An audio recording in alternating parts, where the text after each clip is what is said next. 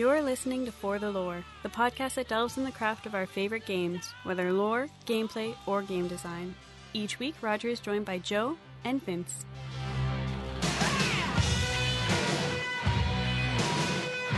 Man, I wish my voice wasn't fucked up.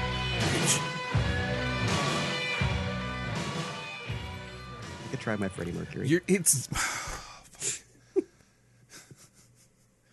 You know how this works. Volume starts to decrease. Shut the fuck up. it's only been 184 episodes of and my this timing one. is still perfect. God. You know what? I'm not even bothering. I, I'm not even bothering. Anyways, yes, 184 episodes of For the Lore. And during that time, one genre that we've really haven't talked a lot about has been visual novels. Not because there aren't any good ones, not because it's a genre that we don't think is worthy of discussion. There's a lot of different reasons why we haven't tackled it. Again, we have a few times, but not that much. Part of the problem, and when I say problem, it's literally in air quotes here, is that a great many visual novels happen to be done in Japan, and many of them are the type that are seen as, say, a dating sim. Now, again, there's nothing wrong with that. And if it's done properly and you have a good story behind it, I'm willing to play it regardless, as I know both Vince and Joe feel the same, because it's all about what the story entails, not so much what the genre is or how it's presented, even. And I actually have a lot of respect for the genre. I, I like visual novels. I always have. It's it's something that I actually worked with my son on that type of game beforehand. The only downside is, of course, if you're not an artist or don't know an artist, you're kind of stuck there. And that was the big hurdle for us. I still think that someday, if I ever do something like that, it probably would be a visual novel. Now, as it would happen, one of our favorite new vidcasts has been Herons of the Cherry Blossom. Very fun to watch. Just so happens, of course, that it's hosted, co hosted by Vince's girlfriend, Alicia, and also hosted by Sushi Geisha. We are very. The sushi geisha. I was going to get to that. There's a reason why we had this theme music. The Sushi Geisha. But we're very happy to have them on the show. Joe is actually going to be off today because it is his birthday, so everybody send him some happy birthday wishes on Twitter. So it's just going to be the four of us. We're going to discuss some of what they discuss on their video, their their vidcasts, which happen to be Otomes, which are well, actually, I'll let you girls discuss that in a moment. But we're also going to discuss some other visual novel type stories as well that we have tackled in prep for this and, and had to shower afterwards because they made us feel so dirty. Not mine. Mine were great. oh, oh, oh, the You made poor life choices, my friend. I really did. I relied on whether it was positive, mostly positive, or whatever on Steam. You should know damn well I that the better just- the score, the grosser it probably was. this was part of the joy of doing this. But anyways, Alicia, Sushi, thank you for being on the show. Thank you for having me. Hi. Hey, welcome to the show, Alicia. Hi. Thanks for having me. Thanks for having me. I am very happy to have you girls on. Whose idea was it to actually put together the Herons as a Cherry Blossom?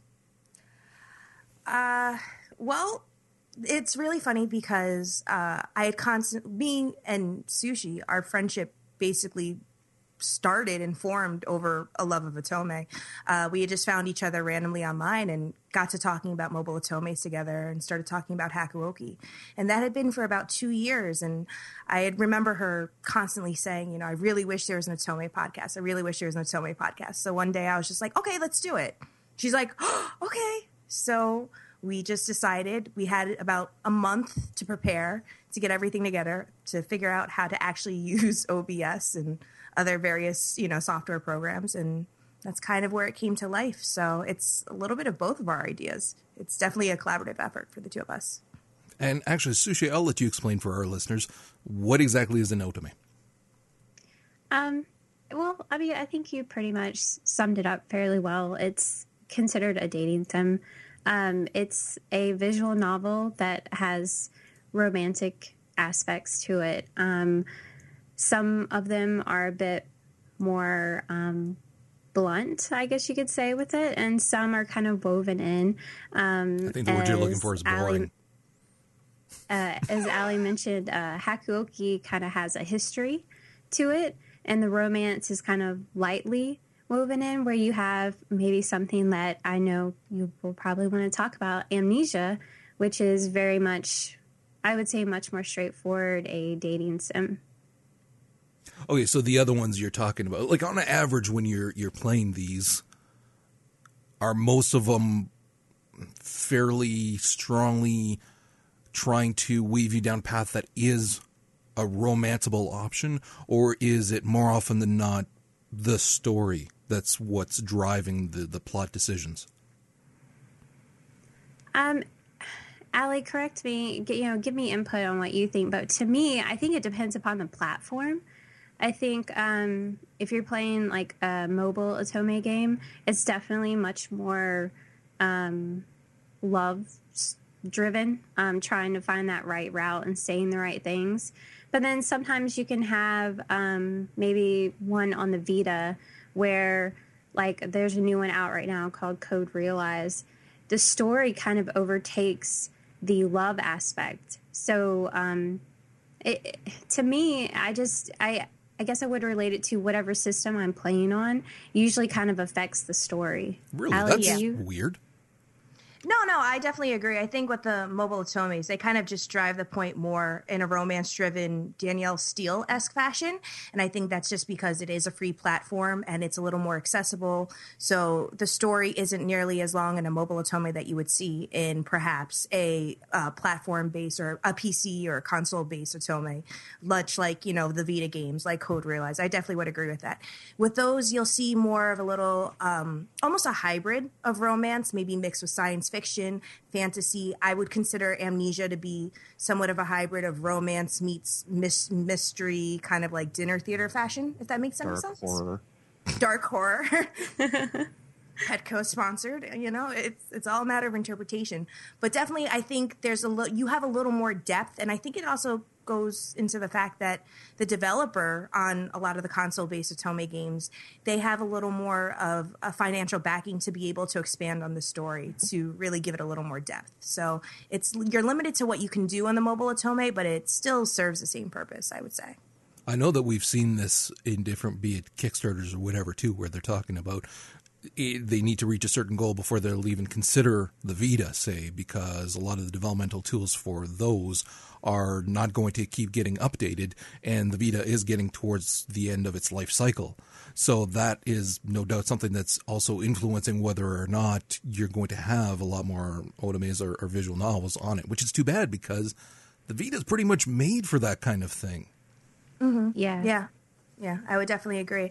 And what we're seeing now being the all too bigger issue, I mean, even overruling licensing now is just localization. Is just finding somebody that could provide the proper localization that would give little to no, you know, translation error, you know, stateside. That's coming to be probably one of the bigger things that we have to tackle here stateside in comparison to what's releasing in Japan. Well, that's something that I noticed. Like case in point, Joe and I were talking about this just because I happened to find it on. It was a Twitter thing that popped up, and I, I can't remember who retweeted it, of course. But it was this Undead Darlings game, and I started reading up on this, and I thought it was hysterical because it's a dating sim for like zombies, like necrophiliac dating sim game. But then I started reading up on it, and it's more of a, Western developed one, and it's also trying to blend visual novels with a dungeon crawler RPG. And the more I read about it, hmm. as ridiculous as the concept sounds, it was kind of interesting. And I was going, even though I'm not really into dating sims, if you can make the story interesting, and they're looking at closing in on over 300,000 words, and, and when they talk about what the story is, and I was thinking, whatever, it might be fun kind of thing. But then you realize that this is they're getting ready for yet another Kickstarter because their original one wasn't successful. Mm. And so I'm I'm wondering if that's something that is very much a hurdle for a Western audience or Western developers, which is why we're not seeing as many of these visual novel type games developed here versus in Japan. And it's too bad because and you guys talk about this, you ladies talk about this on your podcast quite a few times about that hurdle with not localization so much as the differences in story, in various elements of a story that are far more accepted there than they are here. And you try to get past that. However, I can clearly say that there are some things that whether it is a localization thing that it's it's accepted there or not, that I just won't accept is the wrong term.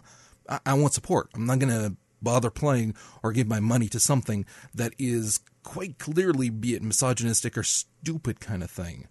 And it's a big hurdle to try to get beyond that because, yes, you do have the young fanboys who will upvote different games just because of the sexual nature of them. But then you're also alienating then the adults who have far more disposable income who would probably enjoy a story that's much more much uh, put together much better and is far more intelligent.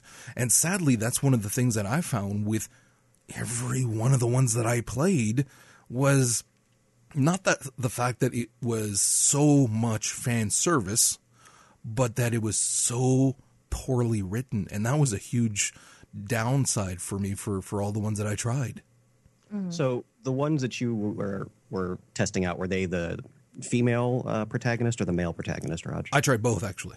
I did hmm. try Amnesia, and we'll get into that in a minute. But I tried some other ones as well. Because in my experience, the the male protagonist games definitely trend a lot more risque than the female ones do. Not to say that there's not exceptions to that rule, just on average, I'd say so. I agree. However, what I found now, I am. We're going to talk about a variety of different things, and I'm not going to pretend to be an expert on this by any stretch of the imagination. And my experience is very limited. So, again, when I'm saying my opinions on different things, I'm not saying all otomes. I'm not saying, you know, it's just what I've seen so far. Some played and some watching you ladies as well, kind of thing. What's funny is that when you play the one where you are male and your romanceable options are, are, are females, it's quite clearly fan service for young boys. Mm-hmm. And yet, when you are looking at at least the ones that I was playing, like case in point, I did the um, Amnesia and I took the Ikki route, which you ladies have discussed on your vidcast as well. And what's funny is that I'm playing this, and as I'm playing, at no point am I thinking, yeah, I can see how a woman would find this appealing or, or anything. It still comes off as being written by men putting in these ridiculous concepts like this boy whose eyes make women fall in love with him. I go, what kind can of I bullshit ask, is that? can I ask why he was your your first? I just chose choice? Spade.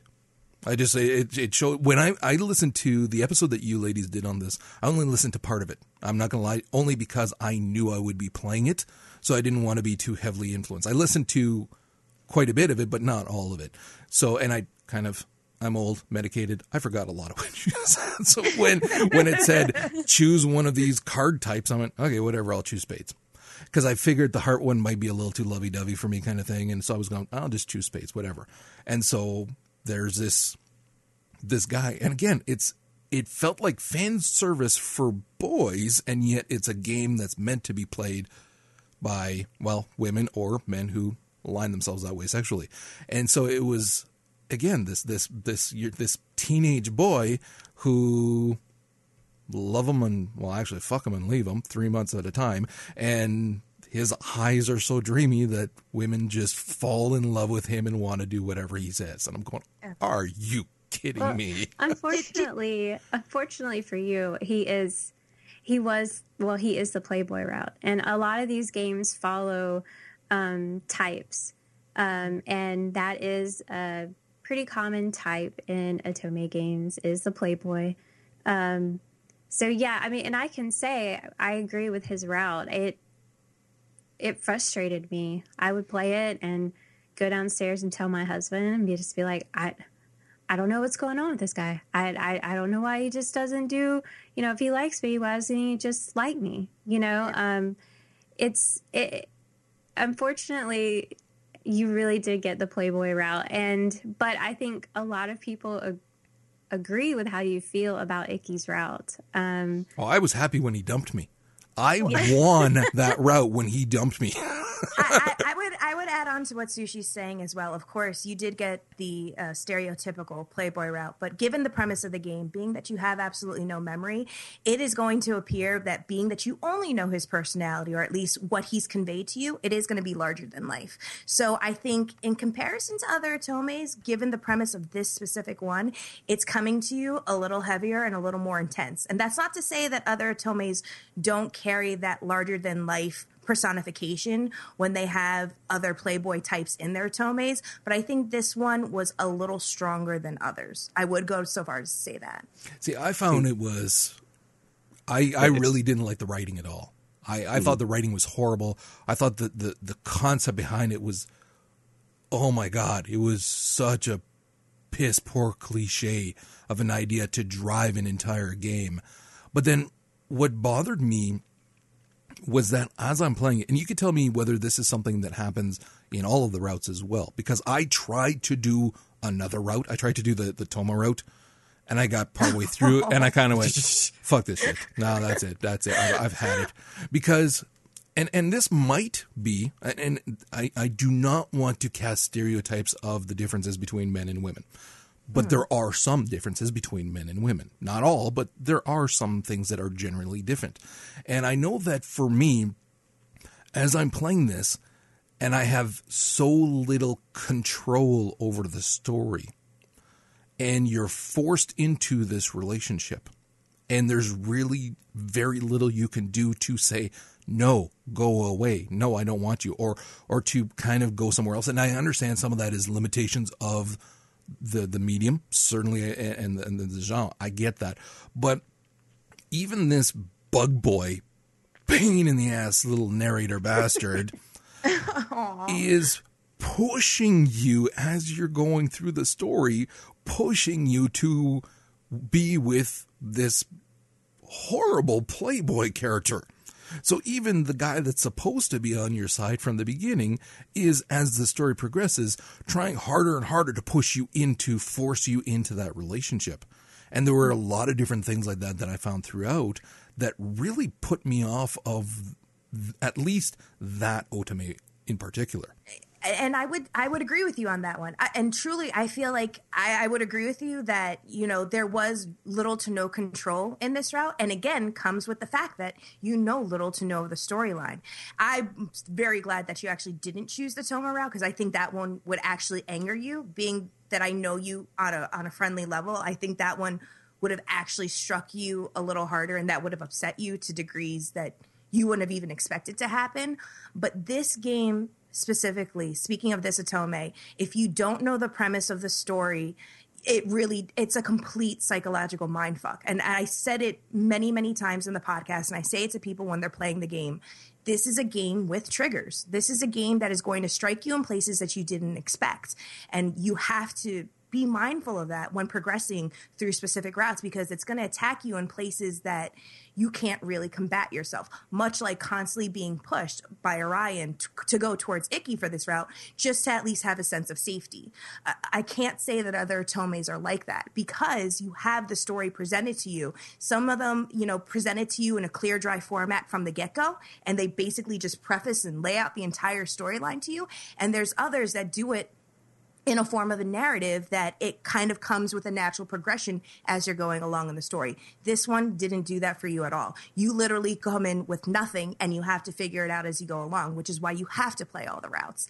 It's a very backwards concept where it's if you don't understand how atomes are played and you don't understand the tropes that you're going up against, it is going to come at you in a sense of attacking and you're not going to like it. I, I will wholeheartedly agree with that, which is why I feel like this is a natural reaction for somebody who's trying this for the first time. I would never suggest amnesia as a first otome for anyone. And I really never. do stand firm on that. Yeah.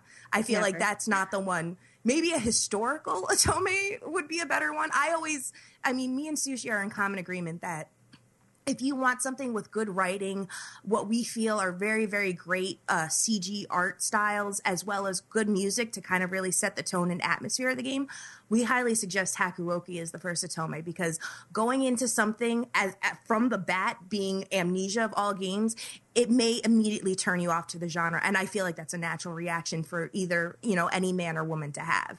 So I, I do I do share and understand your sentiments. I do. Yeah, the only reason I played Amnesia was because it was on sale for three dollars. Same. and you know, I made a promise to you know give an actual Otome my my full effort, and mm. and I went through all four routes and with various degrees of success. Poor bastard. but well, since I had absolutely no interest in the game from a romantic aspect, I had to find different parts of the story. Oh, I that, wanted one of these boys to be my soulmate. Well, here's the thing. Like, Clover. And, and, I noticed a lot of stuff narratively Clover, about this game. Yep. It's it's kind of like Alicia says. It assumes you have a, a, familiarity with the genre, and I think it really plays along on a lot of those preconceptions to twist the story a lot. Because let's be honest, none of these four guys are winners. Like if, wait, wait, if, Kent is a winner. Kent, Kent is the math book. Fo- fo- follow, follow me here. As they're presented to you, if any of these four characters were in any other game, they would be the last route you would pick. Because no, in all honesty, no. I will. I'm gonna actually. I'm gonna cause a rebuttal here. I'm gonna put a rebuttal okay. here. Okay. Kent is the cookie cutter Tome route of this game. I would strongly agree because even he the is. way he's presented, even even at first when he's like completely dismissive and emotionally yes. distant, okay. yes. that is that is a very common trope that you. But but, but then here, here here's also what I'm saying. Yeah, but he's that is asshole. the best case scenario for the game. A guy who, on the surface level, is presented to you as could not care less about you. But Actually, that's an it's an all too common trope that you go through in the Otome games. Mm-hmm. I mean, Kent is the one that was the most what we put in air quotes normal, he was the one that we're most acclimated to because that is a very common type. And you can get that from the get go on any other Tome, whether it be mobile or console based. It's true. It, I, I see the, the, the different characters kind of pop in throughout, and I mm-hmm. picked up on it part way through that. Oh, this would be the guy I'd see in this route. And yeah, there's there's some uh, some nice visual storytelling with the character designs and the motifs that no, kind of let you pick. Everybody's got things. belts on their shirts. What the fuck is up with that? About, Come on. When, and if, if, since you picked the the spade route first, I mean, as you're playing the through, little it was obvious thing which in his characters hair, coming like a little girl. Be, okay, just talk. Okay.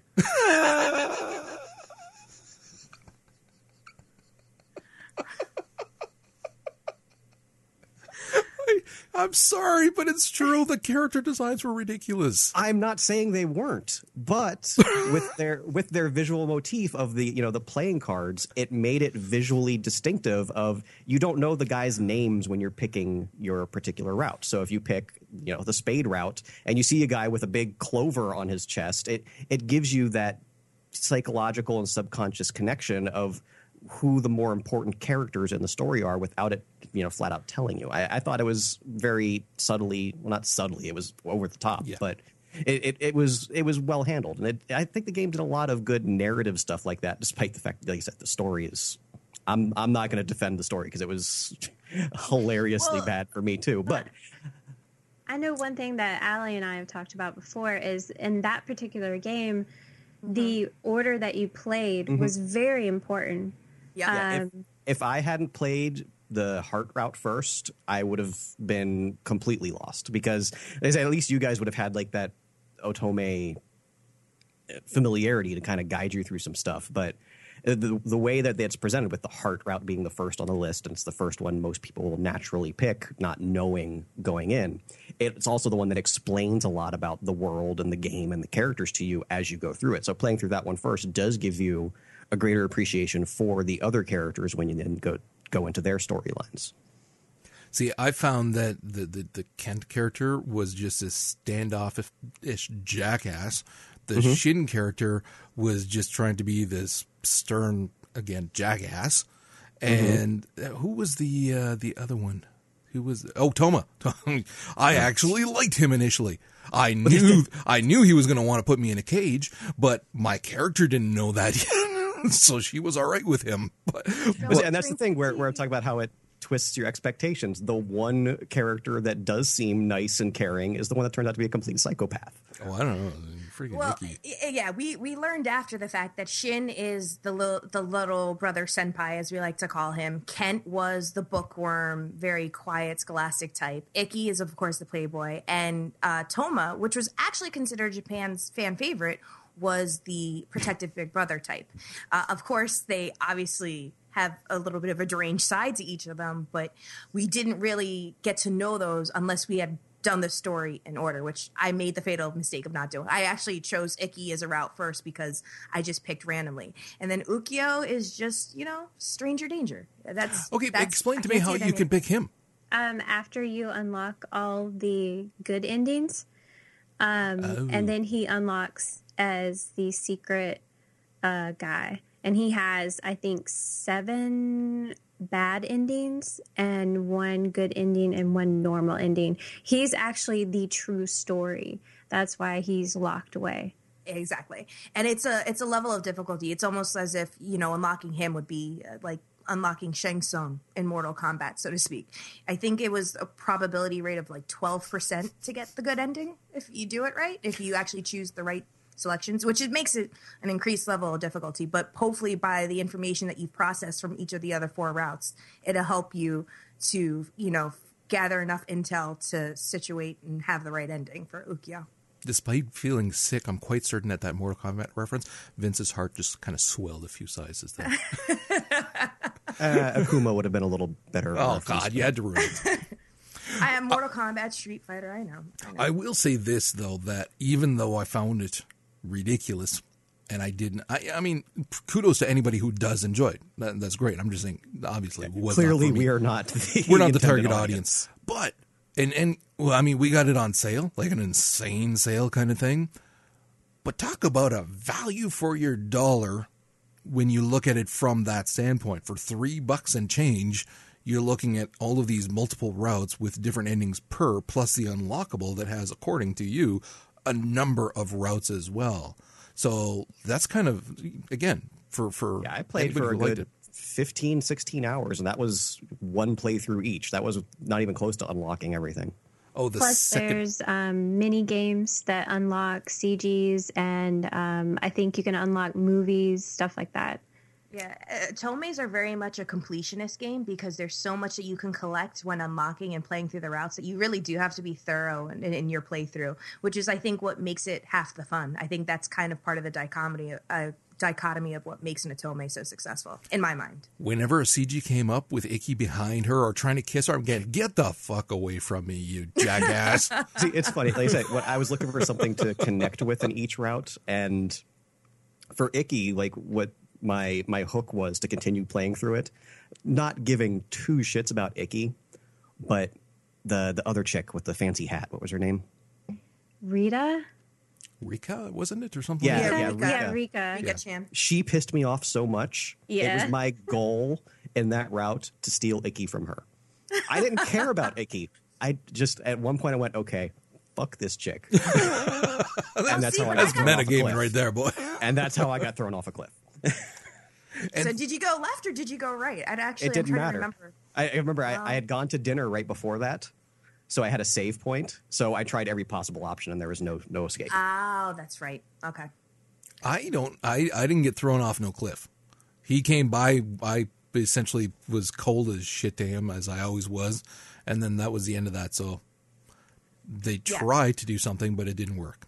you know what that's another thing that we need to bring at least a little bit of awareness with with the tomes is that your portrayal of the protagonist may sometimes be constant throughout each route in an Otome game or in a game like Amnesia, it is dramatically different because based on how the story is with each respective route, the protagonist is different ways. I mean, in Ken's route, she was uh, innocent. Uh, she was young, innocent, but kind of rambunctious and very loud and very much just a teenage girl. In Shin's route, she was, I think, a little more quiet, but she still wanted to project herself and gain confidence. That's why she chose to sing. In Toma's route, I think she was very scared, very shy. And I think in Ikki's route, she was still very much the same way as well. So you have to portray and make choices as the female protagonist in different mindsets and mentalities, which adds a little level of complexity that you really don't really see in a lot of other Otome games. I mean, you do have to portray the protagonist differently depending on the route that you choose, but it's not that drastic or polar of a change that I think than you had to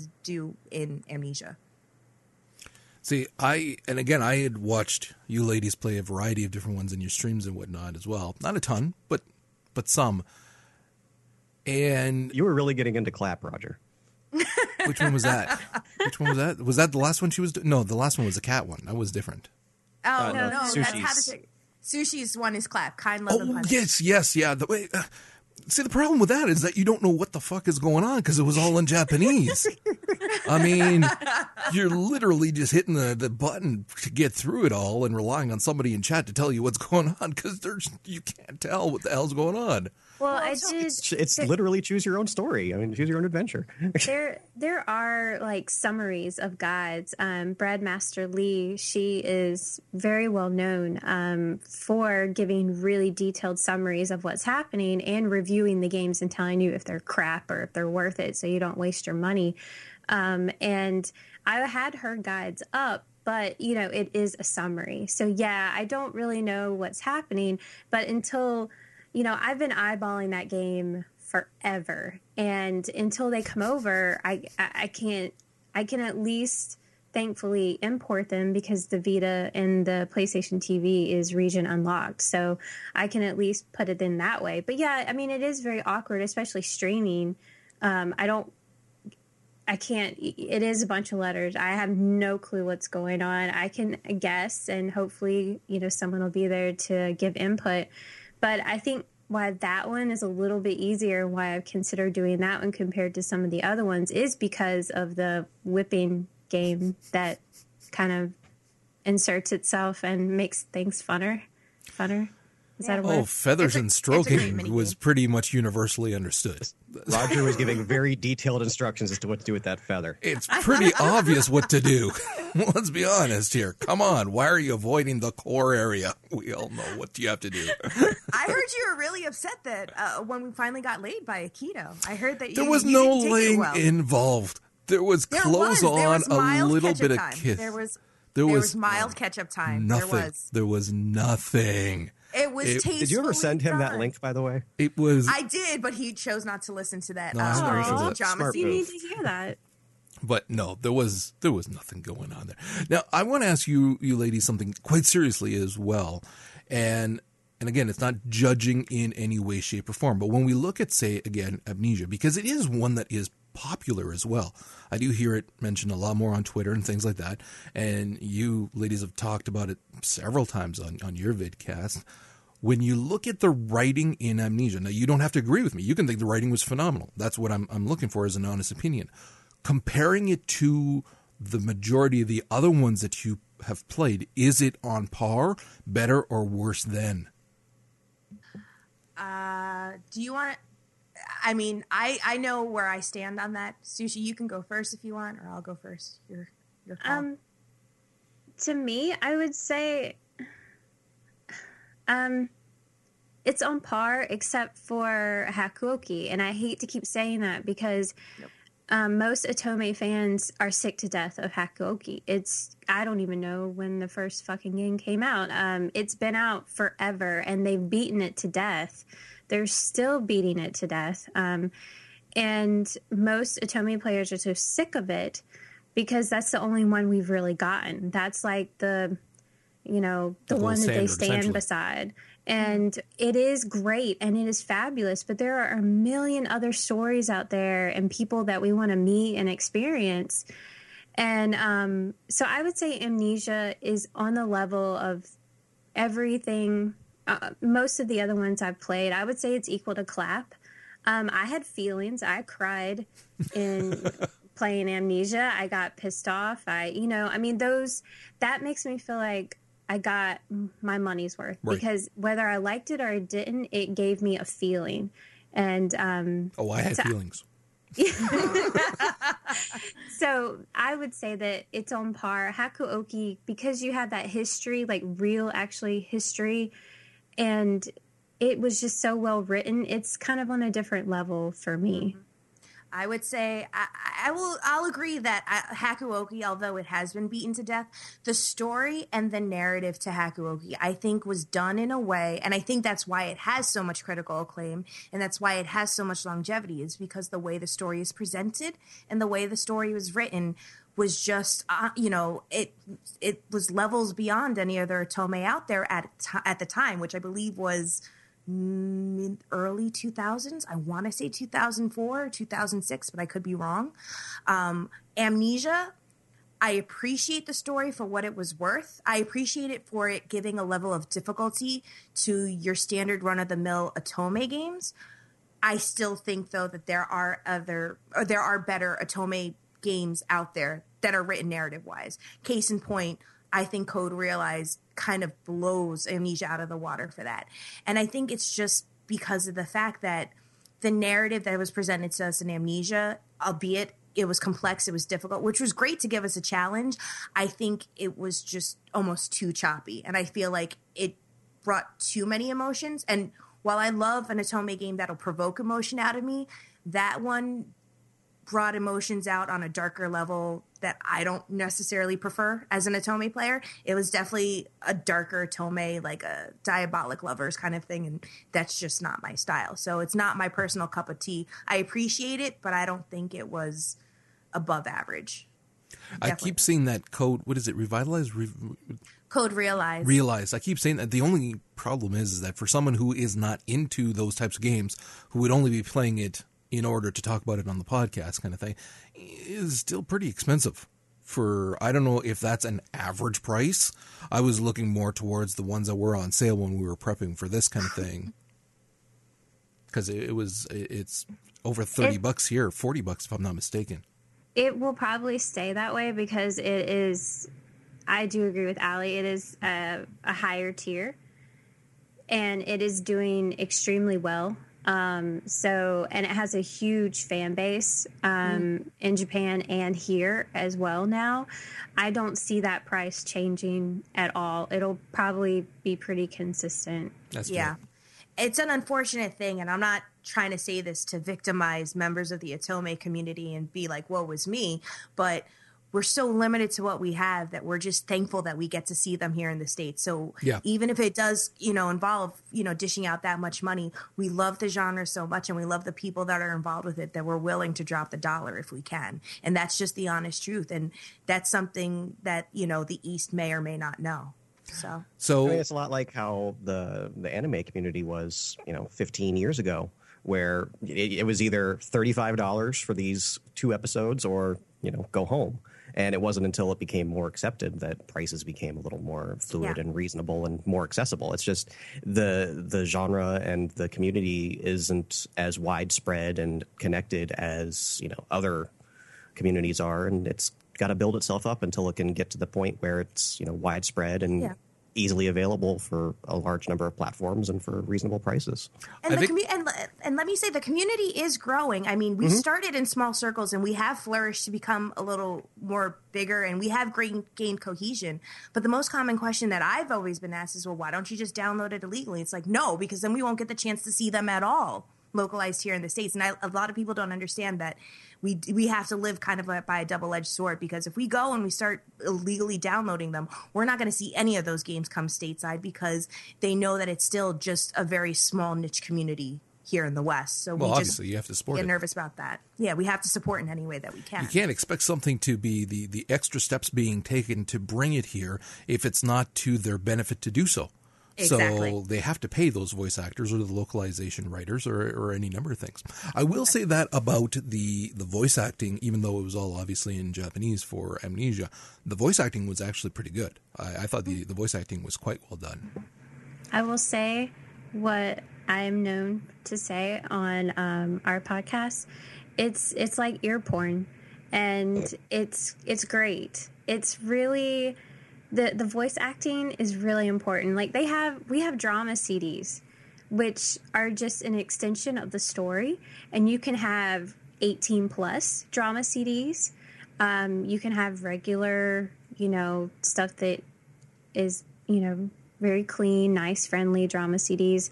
So, I mean, even the voice acting is big business. They have music CDs, they come out, you can find out how terrible your favorite voice actor is at singing.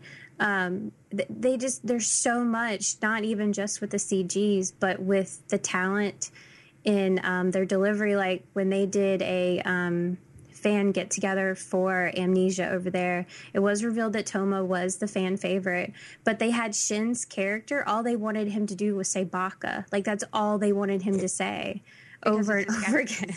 Yeah, and and people love it over here in the states. Every you can at least on one Otome stream that you'll find on Twitch, someone will just go Baka. It's what the hell does awesome. that mean? What what what? Uh, baka means uh, idiot or stupid in Japanese. Alrighty then. That's what he commonly kept saying to you through the route if you didn't know it. Oh, Yeah, he I kept did- calling you an idiot. So. Yeah. Newsflash. Oh, I know, I know he didn't have much use for me, but luckily the feeling was mutual, so it didn't really matter. Yeah, even even the tiniest minute details, even the trivial things about Otomes, Western fans really, really do appreciate, which is why we're so excited that we're seeing more developments kind of leading in the right direction, especially with the Beastmaster and Prince Kickstarter campaign that's just starting up. Like that means we have a chance to see more of them transla- get translated and localized here to the States. And there's even sites and social media platforms that are dedicated to letting us know as of a certain date how much of an Otome game's been localized for Western release and when we can expect it to be out. Like there's so many dedicated people involved to the cause. It's just very slow. So we just have to be patient about it. One of the things that that also bothered me about when I was playing, at least again this game, and I know that part of it is again all of these classic stereotypes that they use for character designs. However, and this bothers me the same way whether I'm watching a TV show, a movie, or playing another type of game as well. If all of the X gender or Y gender of in that game are all assholes or sluts, be it whichever side you're you're you're playing type of game you're playing. It I, I hate that. It, it, it's such a lazy writing plot device, and I hate that. And as I'm playing Amnesia, all of the men were assholes, except for that Yuki dude, but he was just kind of weird, so that doesn't count. and no, I mean, I'll agree with you. I remember, and Allie and I talked about this. I remember I was two routes into Amnesia, and I was like, is this going to be the first game where I did not have a guy, where I'm going to have to like force my way to like play through this game because I hated Shin. I hated Ikki. Like, I was like, I, I don't, this is a, a first because normally in every game there'll be some guy that I'm like, or some person where I'm like, okay, you're all right. Um, and it kind of goes back to the order in Amnesia is so Shin and Ikki at that point you're probably really pissed off. So they insert Kent that kind of calms you down because he's a normal person compared to the rest of them. And then you go through um, who's after Toma. Oh yeah, and then you go through Toma, which nothing prepares you for Toma. But No. um, I agree, it is a letdown, and um, Amnesia was I thought was going to be the first Otome game for me personally that I did not have uh, a favorite at all because I did not like any of them. Let me ask you this because this is something that I thought of as I was playing it, and I kind of alluded to it earlier, but I want to point blank ask you, you ladies, this as well because as I'm playing this, at least for me, it very clearly felt like a game that was written by men with these fan service moments that were not for the right gender because it's not like they're going to have a bunch of boys playing this game, yet you have moments like, again, these because they're all teenagers, late teens, but they're in their first. They finished their first year of college or university. So they're still in their teen years. And meanwhile, when they go to this lodge or whatever, the girls are trying to hit on the middle-aged lodge owner, and they're making a big deal about that throughout that part of the story as well. And I'm thinking that's such fan service for the male writers who worked on this, which I don't know if it was men. I'm assuming it was. When you're playing, and again, I don't know if this is something that you can spot in other Otomes as well, or if it was something that was far pre- more prevalent in this one. But does that kind of irk you as you're playing it that it it wasn't. It still wasn't written for women in mind. Um, I didn't get that feeling in Okay. Amnesia personally. Um, I guess I don't. I don't. I don't know. I don't see those things. I don't want to say that I don't, but if I do, they don't really.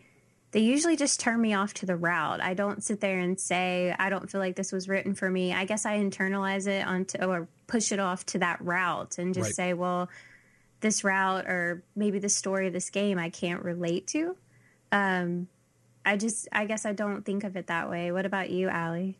I, I mean, when when playing certain routes, and especially playing the routes in Amnesia, I didn't necessarily attach a gender to who was presenting me the storyline. I just played the route more in a psychological sense. I just played it as a complete mind game. So, you know, if regardless if I like the route or not, the end goal for me, especially when I got to the point, was whether or not if I didn't see a romantic feeling or if it didn't give a thought provoke or if it didn't provoke a feeling out of me like butterflies in my stomach. My only intention in finishing that route was just to get the best possible ending, just to complete it for achievement's sake. Like your my perspective, I guess, changed that, you know what, if I just don't like this route, then I don't like this route. But I need to finish it because I want to get the achievement for it. I want to you know, my inner completionist is is talking to me now at that point. Like it's just the gears and goals as to what you're changing it for. Like the narrative just kind of fell to the back burner for me, and now it was more of just playing it as a game, not playing it for enjoyment's sake. And that was even the very reason why I couldn't complete Toma's route, and I didn't even touch Ukyo's route because the way they provoked so much fear and just a sense of discomfort. I didn't even want to finish the route. At that point, I was like, you know what? I could even do without playing this route. I did it once. I saw what happened. I don't even care what the better ending is. So some some parts of the story did that for me. I didn't attach a gender to it. It's just my perspectives changed from what I wanted as the ultimate end game and what the end game ultimately had to be. and it might be gender it might be my character and it could be very much because of again i started with this Ikki character from the get-go and it is very much a here's a boy whose eyes make girls fall in love with him and it just felt like such fan service that sh- that would be written for boys not for women playing the game Well, and then I it think- No, I would. I, Oh, I mean, as, as a as a female, um, I can say that um, you know who I'm. I'm in my 30s. I'm happily married, but I have fallen for that kind of guy. So it doesn't um, feel like it was written as fan service because Okay. they exist. Like they're Yeah. out there. And Yeah. so it was just another real person. I'm like, oh yeah, okay, that I believe that. I know to avoid this. Like I know I'm going to have trouble on this route because I know what kind of guy he is, you know, kind of thing. vince Yeah, did you feel uh, the way that i do or more like they do I it's just one of those things where I was so keyed into like one specific aspect of the story, all of the the ancillary stuff just kind of rolled off my back. So it's not something I noticed at the time, but now like you bringing it up again, it does seem a little weird and out of place to me. So Well, Roger, I'm curious to ask you, and again, this is Uh, knowing just you know your amount of experience with visual novels and Otome games. Was it the fact that it was a supernatural cause as to as to what turned you off about it? The fact that he had No. eyes that apparently made women go crazy for them? Because I was going to say like. There are Otomes out there that have a very real setting and a very real storyline, and then that happens. Or they turn into an hmm. anthropomorphic animal, or this or that. So that didn't surprise me so much because I'm so accustomed to that because I'm so used to the supernatural and fantasy elements that are tied into the narrative of the game. I wasn't sure if that was what turned you off about it. I no, I don't have a problem with those type of things. Hell, I've written those kind of things. The the the difference is Roger's story about the magic guys that make women fall in love with them, that's completely different. it is very different. Um, but no, it wasn't because there was a magical element. It was the type of fan service element that it was. It, it, it was very much a you know date rape drug type of power that he has. Oh, oh, That- so wait, you're saying it's fan service for the fan service for the men. Is that yeah, that's what I'm saying. It was as if it was I a fan. ser- fan service for the ladies. no, like, that's no, no. I huh? was trying to be very clear that it was fan service, but for the wrong gender kind of thing. That it was again, it was it was as if it was written as fan service for men, even though it's women playing and girls playing I these games. didn't even interpret that. So that's why it doesn't make sense to me that you'd have this kind of thing because it's one of those childish teenage boy things of oh my eyes can make all the women want to have sex with me kind of thing it's it's it's the freaking docking in in in comic books of his pheromones affecting well both sexes for him everybody wants to bang Dawkins apparently until they get to know him. But it was that kind of stupidity kind of thing. So it wasn't that it was supernatural but that it was very much a fan service date rape kind of power kind of thing that I just was like, wow, that's super creepy and stupid and fan service. I don't mean to say this, uh, and and again, I'm maybe too frank in what I'm saying, but if you think that that was a date rape trigger, don't play Toma's route and don't, drink Don't. his tea because that's infinitely worse. Like that is a flat out. That is a flat out. I'm gonna poison the shit out of you so you never leave my home, and then I'm gonna take your phone and then never let you charge it. I'm gonna take your keys and then I'm gonna do shit to your mailbox. Like Toma's route. That was when we were referencing triggers in the game.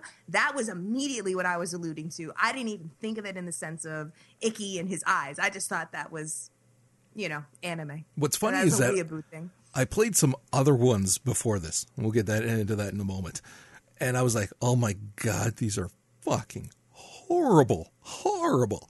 And then I played Amnesia and I was like, those ones there written for boys are apparently not even as bad or as stupid as some of this crap that I'm seeing in this thing. And it just, what's funny as well is that years ago, for one of our episodes, and this was one of the few visual novel ones that we talked about, we talked about Katawa Shoujo.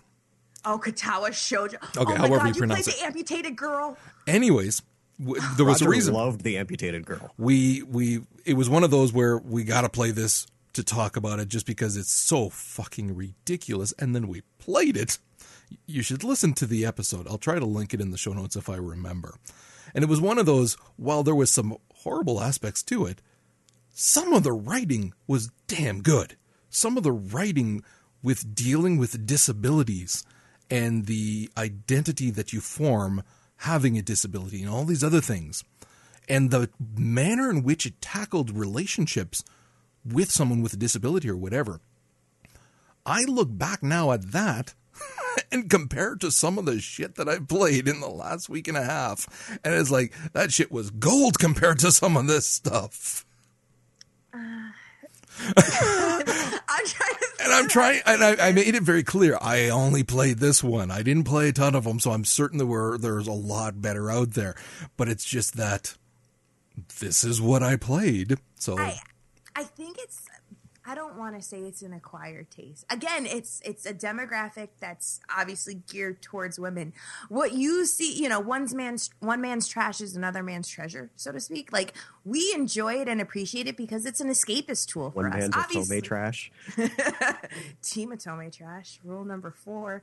No, um, I, it's it for us. I mean, it does. It seems like it's just far fetched. It seems like the narrative and the writing is just so unrealistic and so illogical. But it it provokes an emotion out of women that we just love, and it helps People- and it makes us fall in love with these people. I'm sorry. Go ahead. People love Hatoful Boyfriend. Explain that to me. Oh, I hated it. I've talked about this shit. I love my little dead peng- uh, pigeon, but I mean, oh, penguins would have been even better actually for that game. But anyway, But, Is there a but I penguin in the Christmas update? That's, but I mean, I would buy it for what that. I mean. Like, But I, no, no, and I get it. Yeah, th- this this whole game that I initially took as an attack on a genre of games that I really like to exploit it um, actually has drawn more people to Otome games than anything else out there right now other than Hakuoki. And it's crazy. Um, it's it's just insane because if you've played the whole game, which I finally did, it is basically a visual novel that's hidden beneath an otome and it is very interesting and it's very dark and disturbing and but it's just it's so crazy to me and i know Allie and i have really struggled with how that can draw people into Otome but it does it's it's very very weird It, it's very, very weird. It, what it. mhm. No, I'm going to leave my thoughts at that. I'm not going to say anymore. I couldn't. Oh, you could, if you didn't like it, the- I didn't like it. I played Hatoful Boyfriend. I didn't play all of the routes again. I played the Dead Pigeon route, and that was it. That was enough for me, and I had to force myself to play that shit to No, see it through. Hatoful Boyfriend for me was I appreciate that the bad and good any publicity that it gave, it gave towards Otomes. I'm thankful for that much. But I feel that Hatoful Boyfriend is a visual novel wrapped in a Tome wrapping paper. Like that is exactly what it is. It was marketed as such, it's presented as such, which is why I immediately was on the defense when Hatoful Boyfriend came out, only to later realize it's more of a science fiction kind of I feel like it attracted bronies. That's my honest opinion. Like I thought Hatoful Boyfriend brought all the bronies around. And they're like, Bronies are "Oh, people too. What? I know. They're yeah, of people too. How dare you? I, and there's a They have money, they buy there for 'em games, too. I, I don't Yeah, there's that be. there's that new aviary attorney game that just came out. Yeah, yeah. I'm, I'm not. I don't want to be narrow minded. That's your next one, Raj. oh Jesus Christ! No, I want to. I want to. I don't want to be narrow minded to those that appreciate and love Hatoful Boyfriend. I'm glad that they found something that they loved, but coming from somebody who's played Otome games for so long and obviously has a deep rooted investment into it, I just felt like at first it was a blatant bold attack, and I think for that reason I've always been turned off by it, and it's just something that you could see that it wasn't. It was presented more as a parody than it was as as a true legitimate, you know, game of fiction, and I think that's what upset me about it. So, in the same way that I've said that, again, I'm, I'm man enough, I could give a rat's ass if I'm playing as a man or as a woman, romancing, whatever, as long as the story is good, whatever, I'll play it. Do you ladies play any of the reverse ones, or you ju- do you just find that most of them tend to be the sexist stupidity that you find in, well, most of them? No, there's some narrative in in Bishojos as well, and and BXGs. There are some great stories. In For what? myself, The shojas? uh, Bishojos is kind of the alter, alternate reverse harem. It's the male female harem ratio of what otomes are with female to male harem. Um, we call them BXGs. It's a lot easier to say it that way. BXGs and GXBs. I've played Bishojos. I've played Type Moon. I have uh, Steins Gate. What a lot of people don't realize is Steins Gate is kind of like a, a you know a Bishojo I, in I some actually respects. started playing Steins Gate this weekend, Yeah, Steins Gate is one it's that an is great. awesome game. Yeah, Yeah. It's a, I fucking love Steins Gate, and the anime series for it is fucking amazing. I made the fatal mistake of watching bits and pieces of the anime before playing the game. I, I watched the first half dozen or so episodes of the anime before I realized there was a game, and I went, okay, no, I'm going to stop watching this so I can play the game because Yeah, that's going to be eh. the more complete story. See, I Yeah. watched a couple of episodes of the anime and I couldn't stand it. Oh, I Come on, love time traveling bananas. I'm all about that shit. Yeah, and I, and what you, people don't realize is that the Bishojos have later kind of evolved into other things. Type Moon, which was originally a BXG visual novel, later became part of a fighting game franchise because they were, uh, I believe, under the same development company as, ah, was it the Final Fight people? I think it was Final Fight ended up picking up the Type Moon, which was a very small company at the time, and they ended up picking up the franchise. And some of the characters got translated over and became fighting game characters. So I mean, BXG's out there. You would be surprised how many games that were based off of originally being visual novels and bishojos are games that are you know have a little more notoriety today. So it's interesting. I, I enjoy Type Moon and Steins Gate. Those are the two that I always speak highly of. I thought they were fun. Sushi? She's got nothing to say or she's gone. Oh no, Nope, I'm here. I'm here. I'm here. Um, I'm Wow, fi- space completely out and just didn't even talk about it. No, I have. I, I put it on mute because I had a cough. So I'm sorry. No, no. Um, no, I don't really play those the the other games unless you count like Persona three and four um, as that because I play a guy and I romance girls. Um, but um, Stop the little calling bit. Yosuke a girl. Yo, hey, I'm all about that bromance. I'm all about Yosuke and you. You have no idea. That's my first choice. I couldn't make it happen. I was heartbroken. Um, I the one I watched, we have a friend on Twitter. Uh, she also streams. Her name is Ovada, and I got her into Hakuoki, and she kind of did a test where she played more of a guys love sim, a one random one off of Steam, and then she played Hakuoki, and she was so amazed that it took her like five hours to barely get a kiss in Hakuoki, and it took her like ten seconds to get you know tits in her face in the other game, and so she just went towards. Um, more visual novels and she fell into Hakuoki because the story and you really had to earn it it seemed like compared to the other games but I don't have a lot of experience so I don't I don't really play them unless they're mixed in with an RPG and I have to go that route I don't I haven't played any See, I don't obviously I don't have a lot of experience with them either, and I will point blank say that that is largely because and an unjust stereotype that I apply to them. I'll own up to it that I think a lot of them are again written for boys with that fan service in mind. And I'm certain that there are a lot that don't have that. It just so happens that the ones that I played for this episode did nothing to combat that They're, stereotype. they're the most visible ones. They're the most frequently recommended ones because you know when somebody's asking for a male dating sim, it's just assumed, oh, you want a sex game.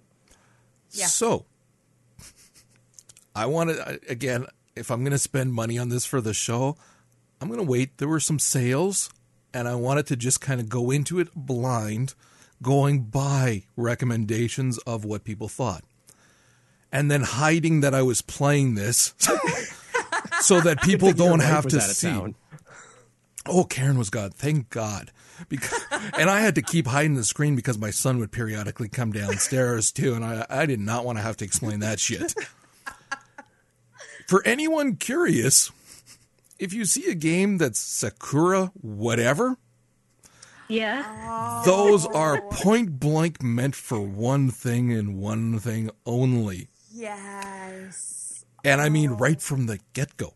Like, there's no waiting around for shit to go bad or good, depending how, on how you see it. And what's funny is that I was thinking, as I started it up, and I'm thinking, this is going to be bad. And fine, at least let the writing be halfway decent. It's not hard. You can still fit in graphic sex scenes into a story that's still well constructed. I will go so far as to say I will gladly play a visual novel type of game, whether it's a dating sim or not, kind of thing, and it contain graphic sex scenes as long as the writing is good. If it makes sense and the things that occur, whatever type of sex scenes occur or whatever, if it makes sense to the story and it's well written, fine. Hell, I'll give it a good rating if it's good, well written. Because, I mean, whatever, it's a sex scene.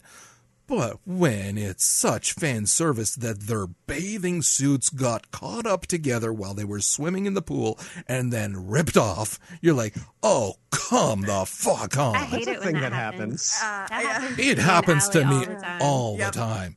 And then, of course, your tits get mashed up together too, and, every- and it- So the reason I would never touch Sakura Spirit, and I know this is Sakura Spirit you're talking about on Steam, is it reminded me too much of the Starfire comic of when she Oh, was God, wearing yeah. that revealing bathing suit. That is the very reason I have never touched Sakura Spirit. Well, there's exactly a bunch of them, anyways. I happened to buy a few of them. They were on sale. There's the swim club one is that's the one that I started with, and then I started the fantasy one, thinking maybe it's different. And I got up to just a couple of scenes. I went, nope, this is the same shit. Okay, well, I, I did my part. I don't need to to go through it.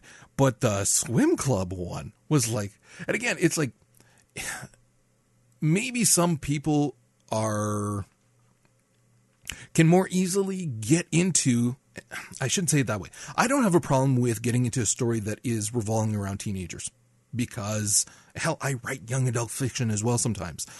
I think that a good story can occur at any point in your lifetime and when people say that it's not real, real literature because it's young adult fiction, it it pisses me off. So I don't have that problem. The problem comes when far too often in Japanese writing, it's used as a titillating kind of setting and it's just to have these teenagers have sex together kind of thing. That's when it's like, oh, come on, for fuck's sake, grow up. And so this has that in spades now, from the get go. Can, can we to- interject? Oh, okay. I know what you're going to say. Sushi, just say it because you're going to say what I'm going to say. I hope so.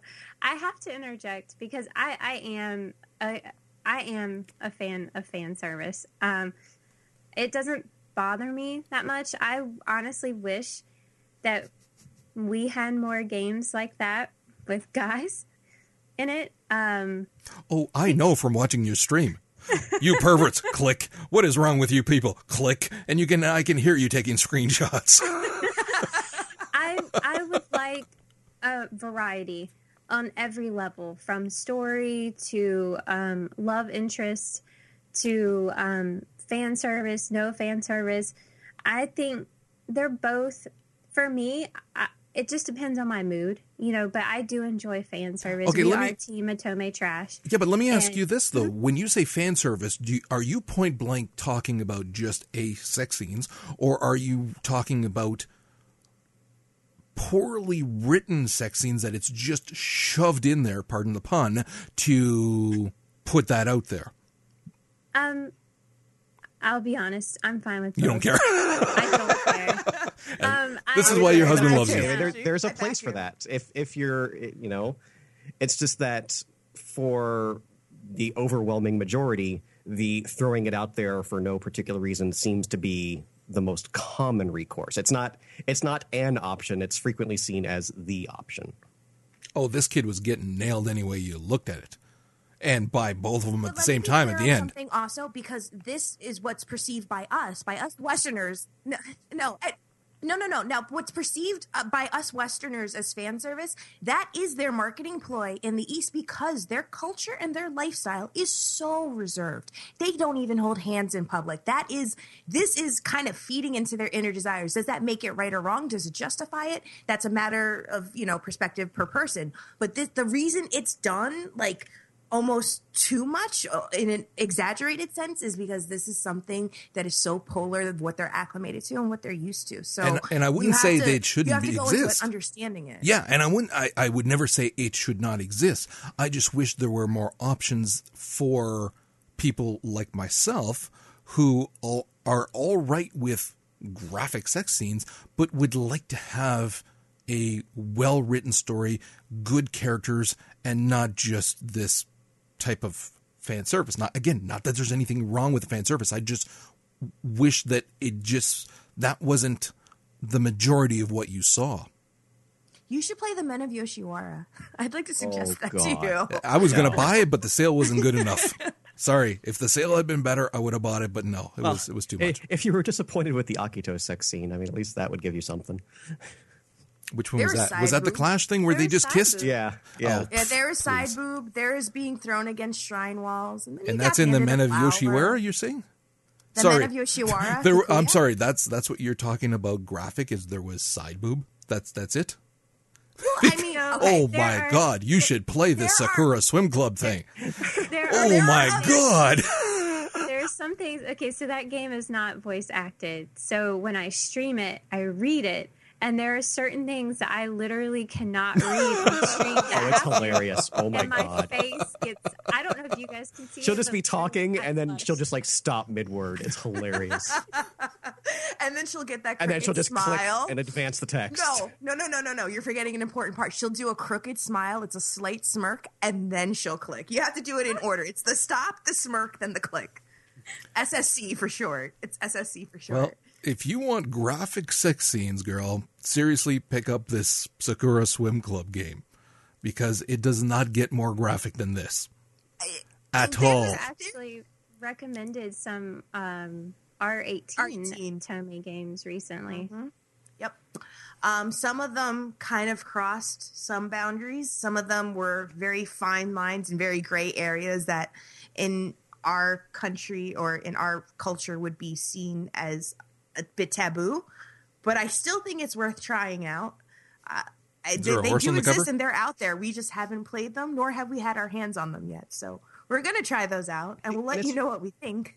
It's one of the reasons I hope the the genre continues to grow outside of Japan because I would like to see different cultures take on, you know, romance. That so much of the romance and the sexual aspects that we see in these games is determined specifically from that Japanese point of view. And getting, you know, European, American, That's a good point, actually. what have you, it, getting their ideals involved in the genre as well can only help. Yeah, and I mean, visual novels have been. I mean, even you know, putting to the side Otomes and Bishojos, visual novels have carried so much longevity. I think even longer than the history of the JRPG, or probably on par with the JRPG. I will say though that America and I said this with Roger, and we had a very lengthy discussion about this. Visual novels are starting to gain more you know popularity now especially telltale games. They're doing it. It may not be in the same fashion as otomes and bishojos but they are kind of putting their foot forward on, on the direction of the visual novel here in the states. And i think that's great. I think that's awesome because everybody loved life is strange. Everybody loved the walking dead. Everybody loved the game of thrones telltale games. So you're seeing other countries start to develop and take hold of it and kind of Mm-hmm. take this little blob and mold it to their liking or to what feels comfortable in the constraints of their respective culture. But I think there's also an element of surprise or an element of excitement for us to have something that is purely Japanese based coming stateside. And the only difference in it is just the translation. So I don't want it to change too much to what it is, but I appreciate that other people are starting to form and make their own because it's definitely building up the genre. Uh, If Telltale came out tomorrow and said we're releasing a mature rated sex game, I'd be down for that because I would like to see their spin on that type of game. it would be interesting and, it's great to see the interactivity and the engagement. I, I saw it in i saw it when i played a little bit of life is strange. I thought their concept behind that was absolutely wonderful and i thought it was amazing.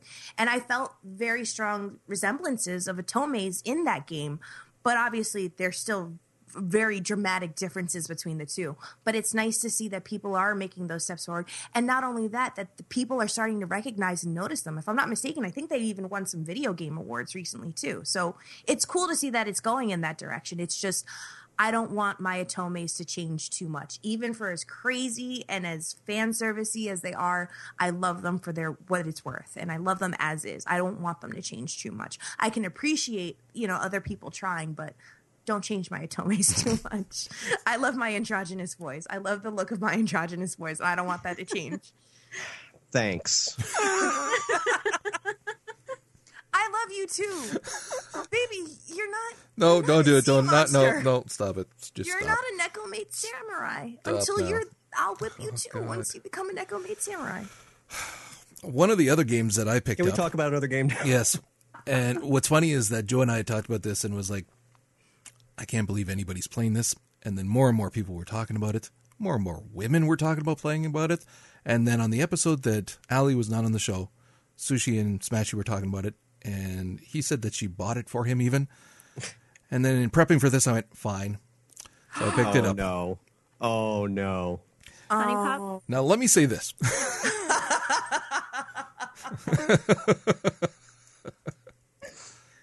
this is a brilliantly designed blend of visual novel, RPG, and puzzle matching. I'm not joking, brilliantly designed, and so poorly executed in every other way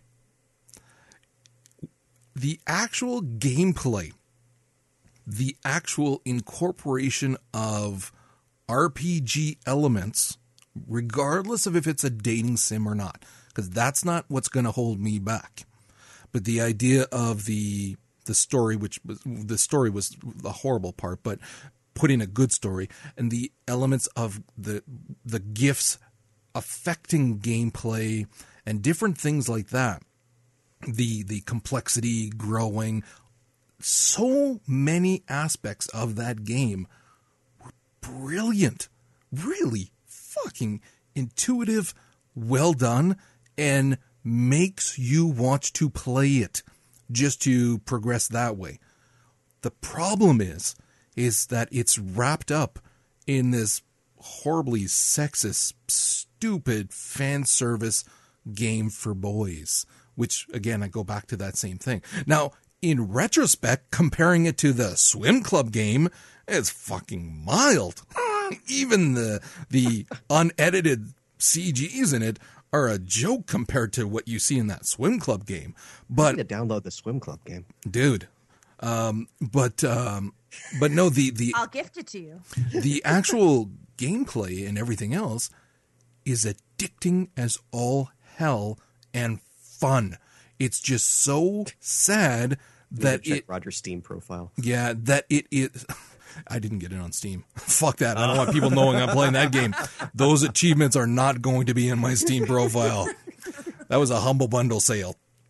And uh but again, it's it's it's wrapped up in this stupid juvenile game because again, I again if it was just a dating sim but more adult, you can put in all the graphic shit you want.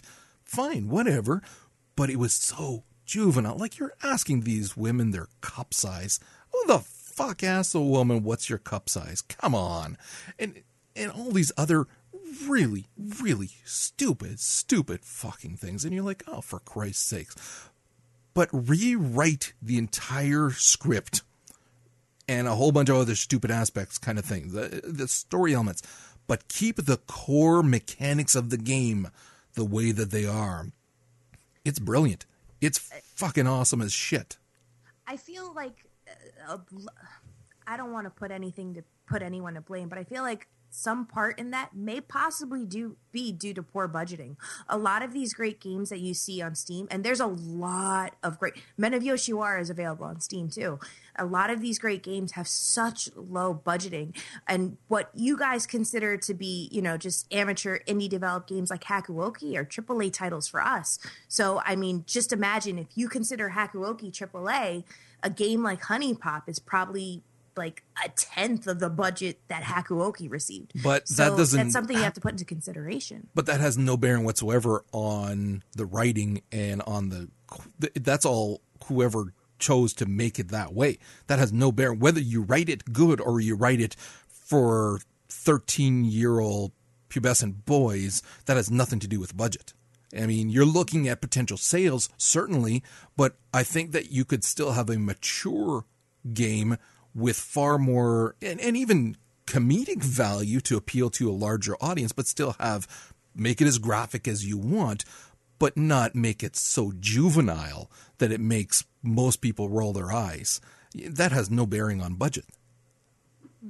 Very well. Very well. But yeah, again, it was it was one of those games that I both enjoyed and hated at the same time. Hated Graphically, himself for all 53 hours. I, dude, I actually, and I'm not joking. It was to the point because you wind up, you, you have to ask them questions and you have to listen to get it right, to get more points for this and whatever. Again, those elements, the, the gameplay, that gameplay is good. I, I can appreciate it. But because it's wrapped around juvenile writing, and I, I need to stress that it's not just that it's fan service, it's juvenile fan service.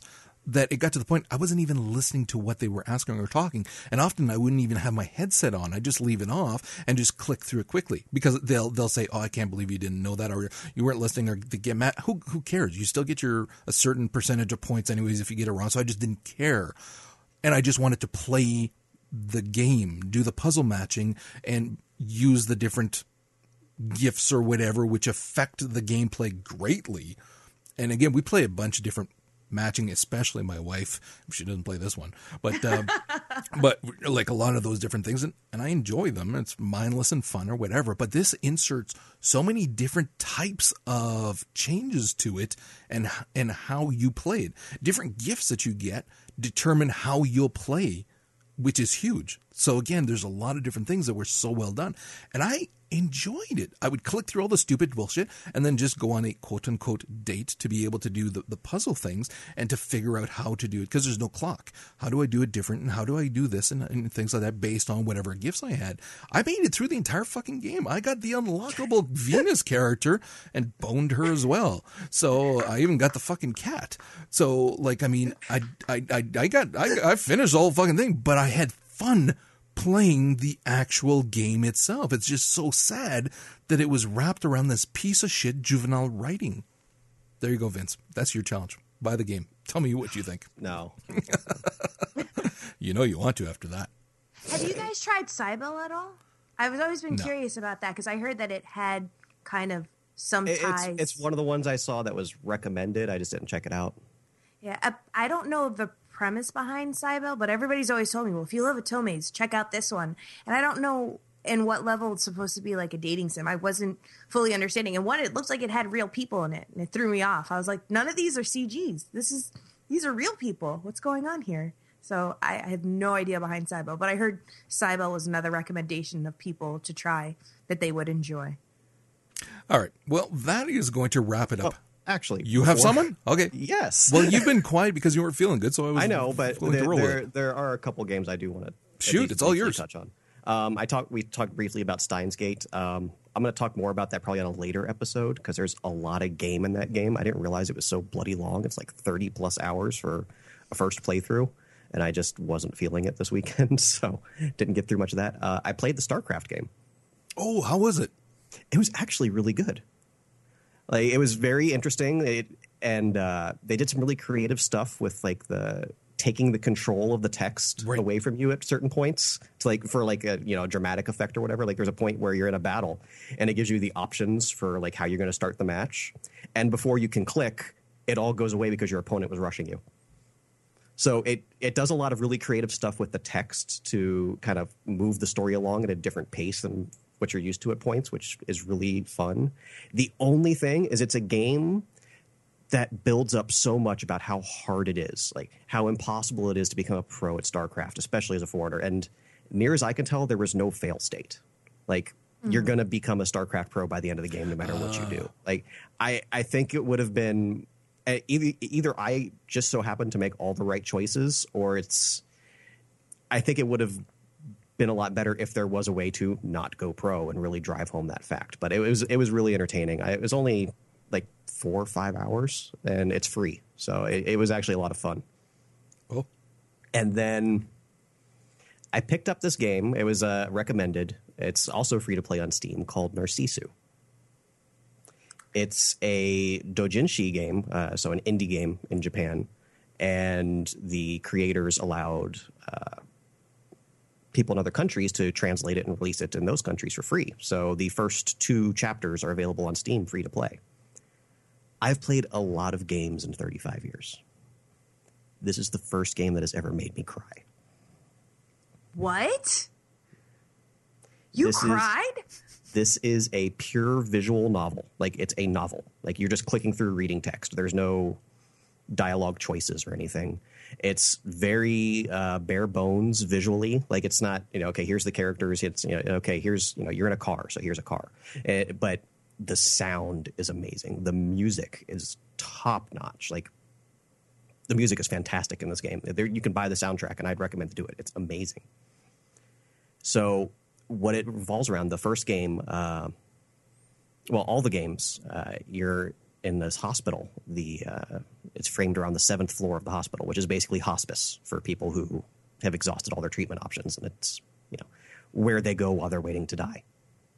So in the first game, you play this young man who goes to the seventh floor for the first time and meets uh, another woman, uh, Setsumi, who is nearing the end of her stay. And they form a bit of a bond, but they don't want to get too close to each other because they know how it's going to end. Uh, but at one point, uh, the boy's father is visiting, and when he goes to uh, talk to the doctors, he leaves his keys behind. So the kid steals his dad's car, and Setsumi comes along with them. So it's these two terminally ill people on a road trip across Japan. And it's very touching. Like, it's not romantic in, in the least bit, but, you know, it's a friendship, it's a bond, and it's uh, basically the protagonist helping Setsumi to die. And it's, it's, it, don't get me wrong, it's hard. It's not going to be recommended for everybody, but it was so well executed. Um, because the only character that's voiced in the first chapter is Setsumi, and she doesn't talk much. But when she does, it has an impact because of that. And you know the things he's going through. Is he doing it for her? Is he doing it for him? You know, seeing her kind of finally accept that it's okay to be alive before she passes on. Like it, it's really heartbreaking. But that wasn't the one that broke me. It was the second chapter which uh, the main character there is Setsumi before she goes to the seventh floor when she's just in the hospital for regular treatments and she meets another woman who's a resident of the seventh floor. And it's this woman forming a bond with Setsumi, which now explains a lot more about her character from the first chapter, but it also mixes in with flashbacks for her. Uh, her name is Himiko. When before she was sick, she was actually a uh, a caretaker on the seventh floor, and the patient under her care was like this little five year old girl whose parents had committed suicide because they couldn't afford the doctor's bills. So she has to help this little girl go through this. It completely broke me. I I couldn't handle it. It was intense, and mixing in, especially with uh, Himiko, was a devout Christian, and going through this process with the girl, she lost her faith, and then a lot of the story is her finding her way back to that. It's for a free game that again, uh, very minimalistic. There's very little art to be done. Um, second chapter's uh, almost completely voiced though. Uh, there was a little bit there because so many of the main characters are female and they don't always identify who's speaking in a scene. It was hard to at first to figure out who was who. But the music is fantastic. They even did in the second episode, um, like a full opening credit sequence with animation and, and sound, and it was a very unique experience that I've never had before in any game. And I said it's free to play. If it's, I, I full disclosure, it's going to be too much for a lot of people. But if you think you can handle it, I'd recommend checking it out. Uh, they actually recently just had a Kickstarter to uh, translate the rest of the Narcissu uh, games. There's, I think, seven in total. And so they're bringing them out. Uh, I think the first two are available on Steam for purchase now uh, with updated graphics, updated sound, uh, updated voice acting. And it's all seven of the stories that are going to be coming out instead of just these first two. But for something, I, I was like, oh, yeah, it's free to play. You knock out in a few hours and it's, like, it's really good. I'm like, okay, I'll check it out. And I was absolutely blown away. I, it, it changed me in a lot of ways playing this game. Sounds like um it re- the way you were describing it, it reminds me so much of the Clannad series, which is about you know the male protagonist who helps out you know different females of certain situations. Like I thought at first, I'm like, is he talking about Clannad After Story? But that's a completely different storyline. If you enjoyed that, I would highly suggest for you to try out Clannad If that was the I, kind I, of I visual will novel say you enjoyed, nobody can enjoy that, Not but you can appreciate the experience. Exactly. exactly. I, actually- mean, appreciating it. Yeah. I tried Clannad. I only got part way through and it was like, this is fucking boring as shit. And I mean, I played for quite a while and it just is such a slow build and it's that traditional Japanese in school kind of story that just takes forever to get anywhere. And it, it got to the point where it's like, okay, I, I give up. That it's it's just not going anywhere. Because I had heard such good things about that one as well, and it, it Well, it's like Persona. You got to press the X button for 10 hours before you get to do anything. I'd Well, rather think not. you finally get to do something. It's awesome. Well, Screw that. thought Just do Sakura Swim. You get your fucking satisfaction right right then and there. Uh, to me, After Story is a lot more profound than the first one. So, I mean, it's all a matter of preference, but I watched the Clannad anime After Story. Never again. I won't do it. I sobbed uncontrollably. Uncontrollably. And that's what Narcissu sounds like to me. I'm like, I don't know if I can Oh, handle that game. That game would make me cry probably uncontrollably too. But it's awesome it- that you found a visual novel that you enjoyed so much. Yeah. Yeah, and uh, it's definitely something I wanted to bring up because it's not what we would traditionally think of as a visual novel because it's not a dating sim. It's not interactive. It's literally a visual novel, but it was so well executed. I, I had to give it some attention. Okay. Anything else? No, that that's good enough. That's it. All right, ladies. Anything else before we part? I think we Um, lost sushi. No, thanks for having me. It was fun. Well, I wasn't done yet. I was gonna give you a chance to say goodbye. I just said, do you, are there any games that you would like to give your two cents on before we part? Oh, um, yes, I I would. Um, right now, um, I just got uh, into the um, Trails series. So, um, Trails of Cold Steel just came out, well, a while ago. Um, and it's a fabulous uh, JRPG, just great. Um, I actually went back and picked up um, Trails in the Sky, the the first one on the PSP uh, with Estelle and Joshua, and I cannot stop playing it. Um, and of course, I have to mention if you watch the podcast on Friday, I have to mention the Satan in my life, uh, Digimon uh, story, Cyber Sleuth. Um, it's a surprise game. I was not expecting it to be that great. It literally is a huge time sink, and it will eat your soul. So, yep. Oh Yep. well, it's a glowing recommendation. Uh, right. for me, I've I've been playing a lot of the uh, mobile Otome. I just I pretty much about ninety five percent done on uh, the mobile Otome for Shall We Date War of Prayers. I just finished up uh, Matthew's storylines. I'm gonna finish up my last one, which is Christopher. I think that is a great mobile Otome. I think that one kind of set the bar for Shall We Date, in my opinion. And they just recently released also Arabian Nights, which is kind of starting off slow for me. I, I don't know if it's going to be on the caliber to what War of Prayers is for me, but the route that I've been playing for Zia, which is the uh, tiger boy from the Bengalit tribe trying to find his family, as funny as that sounds, um, it's actually really good. I'm enjoying the CG art for it, and I'm enjoying the music and story, but we'll see. You guys should definitely check those out. Um, maybe you can't, maybe you don't have a Vita or a PC. You could always play on your uh, mobile device if you have a smartphone. So definitely check out the Shall We Date series, check out the Voltage series, and check us out on our podcast. There I was you go. going to get you to plug that after. See, uh, the only Oh. thing I see you guys talking about on Twitter now is that stupid senpai game. oh, notice me, senpai. That's all I see now. Uh, Skillshot Labs, bless you, bless you. It's a so great- Much. I love it. it's the only like outside of um, Otome mobile game that I actually can play. I hate Yeah. mobile games.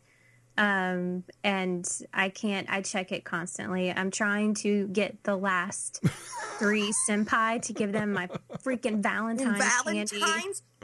and they won't show up. And I keep having to switch the furniture, switch the coffee. I don't know what they want from me. But no, I, I we'll discuss this after the show, sushi. But there, I figured out there's a bug glitch between Ai and between Jean Senpai. You have to mix around the actual furniture because when you pick up Cupid Senpai and you don't pick up, um, what is it, here. Narcissist Senpai. Just it's a whole. It's, you have to reverse their comes. furniture. But yes, definitely pick up. If you guys, if you guys, if you guys are enjoying Neko Atsume, which is Cat Collector, you will absolutely love Notice Me Senpai, which I feel pays a small nod and a small tribute to us otome fans. It's definitely a lot of fun. You get to design your own cafe, and every time that you serve coffee to them, you can bring in a new senpai who could send you either a guest note after you've attained such a heart rating with them, or if you've hit max level with them on their visits after you've served them so much coffee and their favorite items, they'll actually give you a special CG too. And I have literally a little album of them collected on my phone. So check out. Notice Me Senpai from Skillshot Labs. They just did a Valentine's Day event starting yesterday.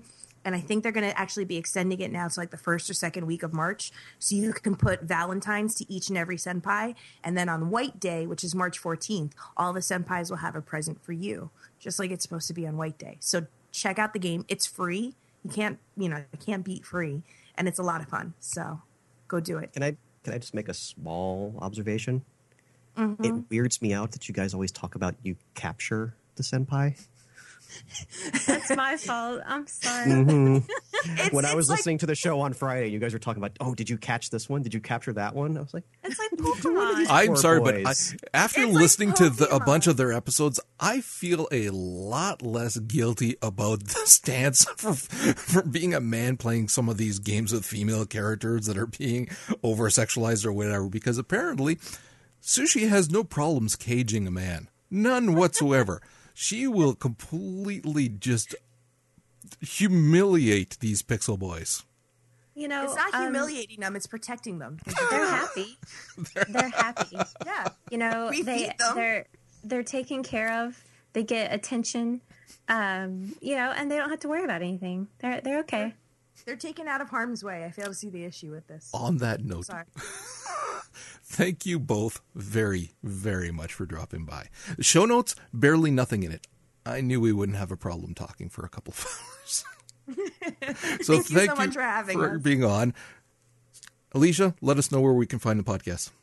Uh, you can find the podcast at twitch.tv slash CB Heroines. And as well, you can also find us on Twitter at twitter.com slash CB Heroines. And on YouTube. Oh, and on YouTube. Well, um, we'll just look for the Twitter because we don't have a custom URL yet. So it's a bitch to find us. And Alicia, where can they find you personally? Uh, you guys can also find me on Twitter at twitter.com slash pizzamade, or you can find me on my own personal blog, pizzamade.moe. And Sushi. Yes, you can find me on Twitter, Tumblr, um, everywhere as uh, Sushi Geisha. Uh, also on Twitch, I stream Monday and Wednesday nights usually. Which is hysterical, and you should watch it. Thank you. It's probably not meant to be hysterical, but trust me, it is. a lot of fun to watch. And uh, and you also have a site as well. Oh, yes. Um, it's sushigeisha.co. And as Ali can tell you, it's co, not com, because I cannot afford the M. If anyone would like to give me $1,500 to buy sushigeisha.com, that would be great. Who's But sitting on that URL? I have no idea. And, and why did It's they going to pick pay up? off one day. yeah, really. and you can find us, of course, at For the Lore. You can find the show notes there, and you can find the live stream Mondays at 7 p.m. Eastern Time at forthelore.com slash live. You can find us on Twitter at For the Lore or individually. Joe is Loader ZJ. Go ahead and wish him a happy birthday for today. Vince is Simonian, and myself is Zen Buddhist. And you can leave us your thoughts and comments on iTunes and Stitcher. And with that, we will see you for a far more normal episode next week. Return the sender. Sushi, I got a new senpai. I'm hanging up. Sucks. Take care, people. I finally fucking got. I, I hear you laughing and snickering. With just Hello? cause. Hello there. Sushi. That's the sushi geisha to you, Yeah. Oh, bitch. Come Oh, sorry. on. Christ. Where's the birthday boy? He is not going to be here, apparently. Oh. Waited till the It's last some minute. sort of mystery adventure, apparently. He doesn't bother to tell me either. I have to be the one to say, oh, by the way, are you going to be here? It's your birthday. Nope. Fuck you, Joe. He didn't want to talk at Tomies. He didn't want to talk. Yeah, at that's that's exactly what it is. You know, he didn't play any games. Oh, of course he didn't. I'm not surprised. Damn. Our plan When I- is when I- unfoiled. when I was doing my research for this episode, every time I saw him log into Steam, Binding of Isaac, Rocket League, like those aren't visual novels, Joe. What are you talking about? The chat on the bottom left corner of Rocket League is clearly visual novel. I always have a romanceable route calling me a troll or nerd rage or something along those lines. If I had to play fucking Amnesia, you better play that shit too. Aw, at least you, did you enjoy it? Did you finish the route? Oh, No, you'll he, he did not. he did not. That may have come across on Twitter. May, just, just a little, maybe. You had to see, he was bitching and complaining about it on my Saturday night stream when I was playing How to Take Off Your Mask. He's like, I have to do this for a fucking month. I'm only on the third. I'm like, oh, here we go. Here we go. So It if wasn't you're the- really dedicated, you can get you can out by around the 14th. Uh, by offing yourself, apparently. How is that I- right? I didn't say offing yourself. I said if you were nearby a cliff. You can jump. No, You can. a jealous ex-girlfriends throw you off. Fangirls. Yeah, it, it's a choice. It's a choice if you want to be chased Again, by the it's, a, fangirls. it's a choice if you. Oh, oh, stop talking. Save it for the show. Okay, of course, of course. Oh, 'Cause are the we rage allowed to is even starting. post spoilers? Oh, fuck yeah. Yeah, I doubt we're gonna ruin much for our core fan base. Yeah, really, our fan base, pff, this, this is stretching it. Speaking of spoilers, you haven't listened to D and D yet, have you? I told you I wasn't going to. I saw is this the end for Sir Reginald and Robin? I'm not listening to it. Okay. You have to. No. No, What Robin's kind still of alive. fan are you that you would not listen to this? if Robin dies, I am no longer oh, listening Oh, to the fuck podcast Sir as a whole. Reginald. It's Robin. Thank you very much. Well, yeah. I'll have you know she would be skillet. nothing without Sir Reginald. You would not believe the lengths she has gone through to protect NPCs in my campaigns. I love Robin. Robin's got my dedication. We need a T-shirt. Save Robin. Fuck Sir Reginald. Save Robin. And just put a, s- the We silhouette should, of a we skillet put up behind we her. We should put up a Twitter poll. Who bites it first? Yes. Literally. Can we make a T-shirt with like a spotlight on a skillet, and then just put dot dot dot save Robin? It'd be like the the, the when uh, DC killed off uh, what's his name, uh, second Robin. Grayson. No, No, not Grayson. Uh, Jason Todd. yeah, when they did the the hotline where the fans would call in to decide to determine whether he died or not. No. I could just. I, I'll take over as Robin. No, you're not allowed to. to be perfectly honest, Robin was a better character. hey, come on. I'm in the room. the hell? I'm just saying, if you would let Robin guide you through the jungle, y'all would have gotten there much quicker. Her survival rolls are much higher than yours. Did Robin die? Did Robin die? Not yet. Listen to the episode. Not yet. Listen to the episode. I refuse. If it's if it's Yes. imminent of a potential death for Robin, I have no use listening. In that case, I can't make my own happy ending that she still lives Wow, happily. that's not support for your. Let's be honest, probably future husband and me. That's no support whatsoever. My support goes to Robin. This has never been hidden. Deeply wounded. Sorry to say.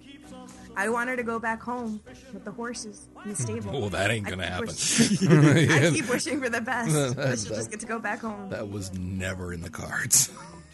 You said it had a fighting chance. oh no. Dream crusher. How dare you? I fucking saved you on the ship. Saved you with the pirates. She didn't save us on the ship. She did too. She did she not risked her life say- on the line. She was your bodyguard. She was your Kevin Costner, and then she got flung. what? She got flung. it's exactly that is exactly what happened. Sir Reginald was Whitney. Robin was Kevin Costner. She's Kevin Costner. This one for the team. That fucking Cthulhu-like monster came around. Tell me what I know. I'm trying not to laugh because it's going to give me a coughing fit. Oh my God, Roger's dead. God, I wish I could draw.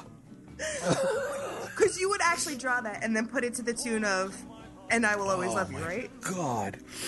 Okay. Oh, jeez, I got my nose. I hope you do that, or somebody does. Somebody out there listening. Listen, just just so we're clear on this, she would be nothing without Sir Reginald. She wouldn't. She wouldn't. She'd have been like the She would be a successful business owner. NPC And happy. that would be stuck in her house, never have enjoyed adventure. Say what you will. I You wouldn't Rob- even remember her from the adventure. I would never forget Robin. I would never forget. She Robin. wouldn't have a name. Hashtag, hashtag never forget. Never forget Robin. I'm putting that on the CB Heroines Twitter right now.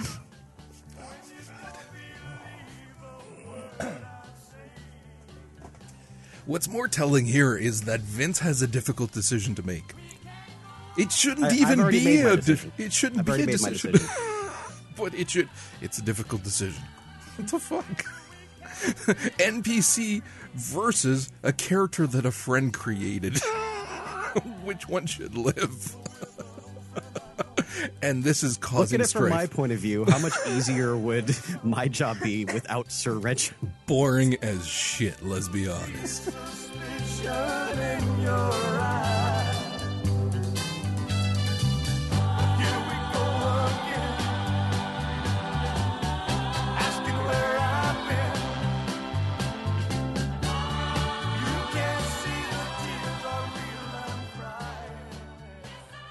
Thank you for listening to For the Lore. Each week, the show is broadcast live on Mondays at 7 p.m. Eastern. Stop by forthelore.com slash live to join the conversation and have your thoughts discussed on the show. If you'd like to hear more from the guys, check out Comic Book Informer, a weekly podcast from Vince and Roger, as well as Popcorn Ronin, a bi weekly movie, TV, and anime podcast.